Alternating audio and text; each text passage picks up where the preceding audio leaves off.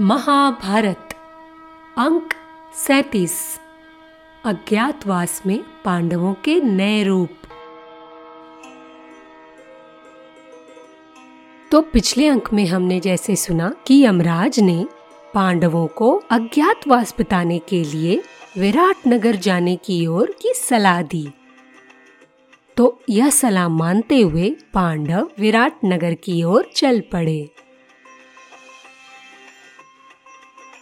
पर इससे पूर्व कि वह विराट नगर की सीमा के अंदर घुसे, पांडवों ने नगर की सीमा से सटी एक जगह पर एक बड़े से पेड़ के नीचे एक बहुत बड़ा गड्ढा खोदा और उस गड्ढे में पांडवों ने अपने सारे अस्त्र शस्त्र रख दिए और उस गड्ढे पर मिट्टी डालकर उसे अच्छी तरह ढक दिया।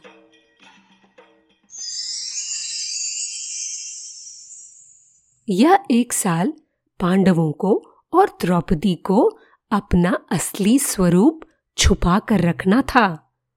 तो पाँचों पांडव और द्रौपदी ने, क्या नया रूप धरा? आइए जानते हैं। विराटनगर में पहुँचने पर सबसे पहले युधिष्ठिर कनक नामक ब्राह्मण बनकर राजा विराट के पास गए और उनके साथ कुछ देर नीति सम्मत वार्तालाप किया। युधिष्ठिर के ज्ञान और वाक्चातुर्य से विराट राज इतने प्रभावित हुए कि उन्होंने कनक को, यानी युधिष्ठिर उन्हें अपना सलाहकार नियुक्त कर लिया। भीम, जिन्हें खाने पीने का बहुत शौक था, वह वल्लभ नाम से राजा के रसोइये बन गए। और नकुल नकुल ने राजा के अस्तबल में ग्रंथिक नामक अश्वपालक की नौकरी कर ली। और सहदेव सहदेव तंतिपाल नामक चरवाहा बन गए। और अर्जुन का नया रूप क्या आपको पता है? अर्जुन ने स्वर्ग में रहते हुए गंधर्व राज से नृत्य और गायन की शिक्षा ली थी और उर्वशी के श्राप से उन्हें एक वर्ष तक किन्नर का जीवन भी बिताना था।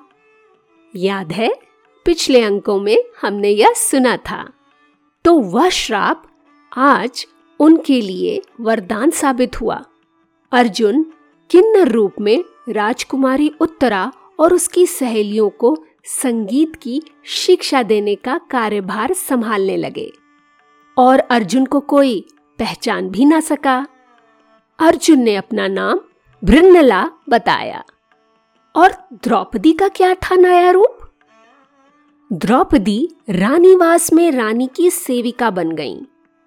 और उन्होंने अपना नाम सैरंधी रख लिया। पर कार्य स्वीकार करने से पूर्व द्रौपदी ने रानी के सम्मुख तीन शर्तें रखी। पहली, कि वह बर्तन नहीं धोएँगी। दूसरी, कि वह जूठन नहीं खाएँगी। और तीसरी, कि न वह पैर धोएँगी और ना ही दबाएँगी। पर विराटनगर की रानी अपनी नई सेविका से बहुत प्रसन्न थी।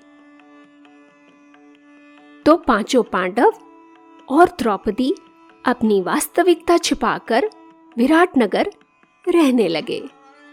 कैसा रहा उनका यह एक साल का अज्ञातवास और उसकी कुछ मुख्य घटनाओं के बारे में हम अगले अंक में जानेंगे। तो जुड़े रहिए मेरे यानी रुचिरा चंद्रा के साथ। मिलते हैं अगले अंक में तब तक के लिए नमस्कार।